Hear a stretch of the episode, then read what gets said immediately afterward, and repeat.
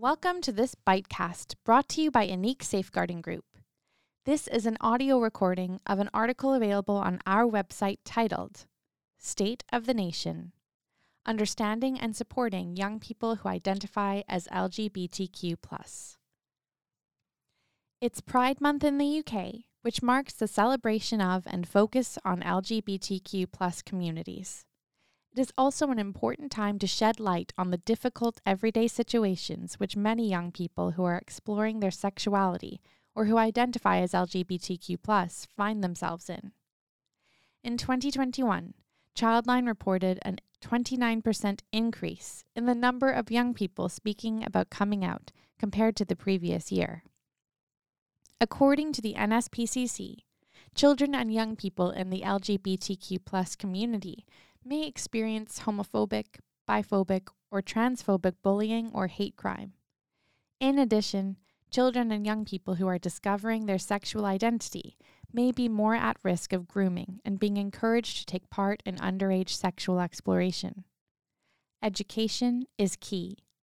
Understanding the context of their lives and lived experiences empowers us all with a greater sense of understanding on how we can protect and support them we have gathered some key statistics from national reports to illustrate the lived experiences of children and young people who identify as LGBTQ.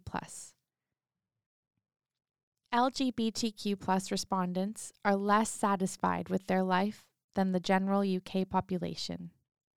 While the national average is 7.7 out of 10, respondents who are LGBTQ rated their life satisfaction as 6.5 on average. There are many reasons why LGBTQ plus people may experience lower life satisfaction than other peers.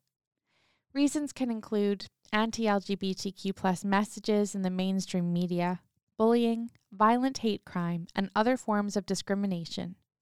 It is believed these issues contribute to higher rates of poor mental health and substance abuse within the LGBTQ plus community.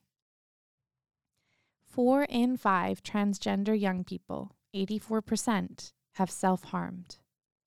Young people who identify as transgender are subject to sustained bullying in schools, with 46% frequently or often hearing negative comments about trans people and their gender identity or experiencing physical violence. 45% of trans young people have attempted to take their own life. Recent findings suggest 68% of young people who identify as LGBTQ have also experienced suicidal feelings, compared to 29% of non LGBTQ peers. At least two in five young people who identify as LGBTQ have experienced a hate incident. These include verbal harassment, intimidation, and physical or sexual violence. More than 9 in 10 of the most serious incidents are unreported, often because it happens all the time. 45% of LGBTQ pupils in the UK are bullied at school. Less than a third of bullied LGBTQ plus pupils say that teachers intervene during bullying. 7 in 10 LGBTQ plus pupils, 68%, report that teachers or staff only sometimes or never challenge homophobic, biphobic, and transphobic language when they hear it. Those entrusted with safeguarding children and young people should take the lead in tackling this. It would promote inclusivity and acceptance within schools and helps young people who are exploring their sexuality and or those who identify as LGBTQ+ feel protected by those in positions of power. 1 in 10 trans peoples will receive death threats from other peoples. One pupil responding to the Stonewall report in 2017 said, I was threatened to have my throat slit open in class, right in front of a teacher, and nothing was ever done. They gave me no help. The UK government estimates that there is at least one trans people in each year group. It is the responsibility of every teacher and caregiver to foster a safe school environment for all pupils. This is essential for the health, well being, and development of the next generation. Whilst children and young people of the LGBTQ community may face different adversities, it is possible to help mitigate these by providing support and understanding.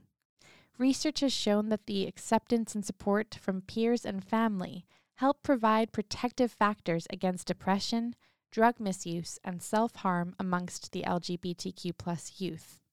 Support, such as family affirmation, can have incredibly positive effects on self esteem, general wellness, and acts as a buffer against poor mental health. The importance of representation cannot be understated. 52% of LGBTQ plus pupils reported that seeing other members of the LGBTQ plus community around their school makes the most positive difference in their daily lives. How can you support a child or young person in the LGBTQ plus community? Create a safe environment in which children and young people feel they can talk about their gender or sexual identity. Never force the conversation. Affirm the conversation. Always thank your young person for talking with you, opening up, and being honest. This may also be a good opportunity to remind them how much you love them. Active listening. Take the time to stop, listen, and acknowledge what they are trying to tell you. Acknowledge you won't always get it right. We all make mistakes.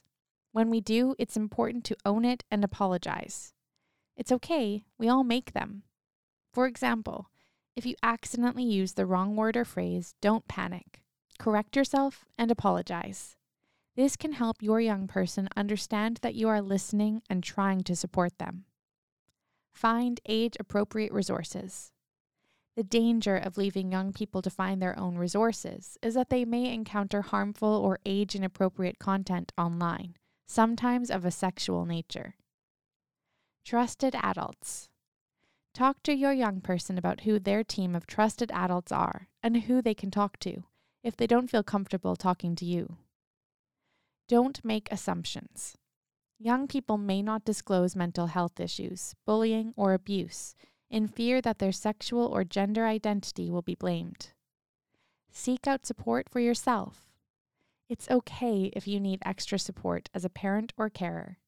There are multiple online and in person resources, including organizations specifically for parents and carers of LGBTQ people. We have outlined some of these in our signposting and further resources section on our website. You can find out more by visiting our online safety article, State of the Nation. Thank you so much for listening. Until next time, stay safe.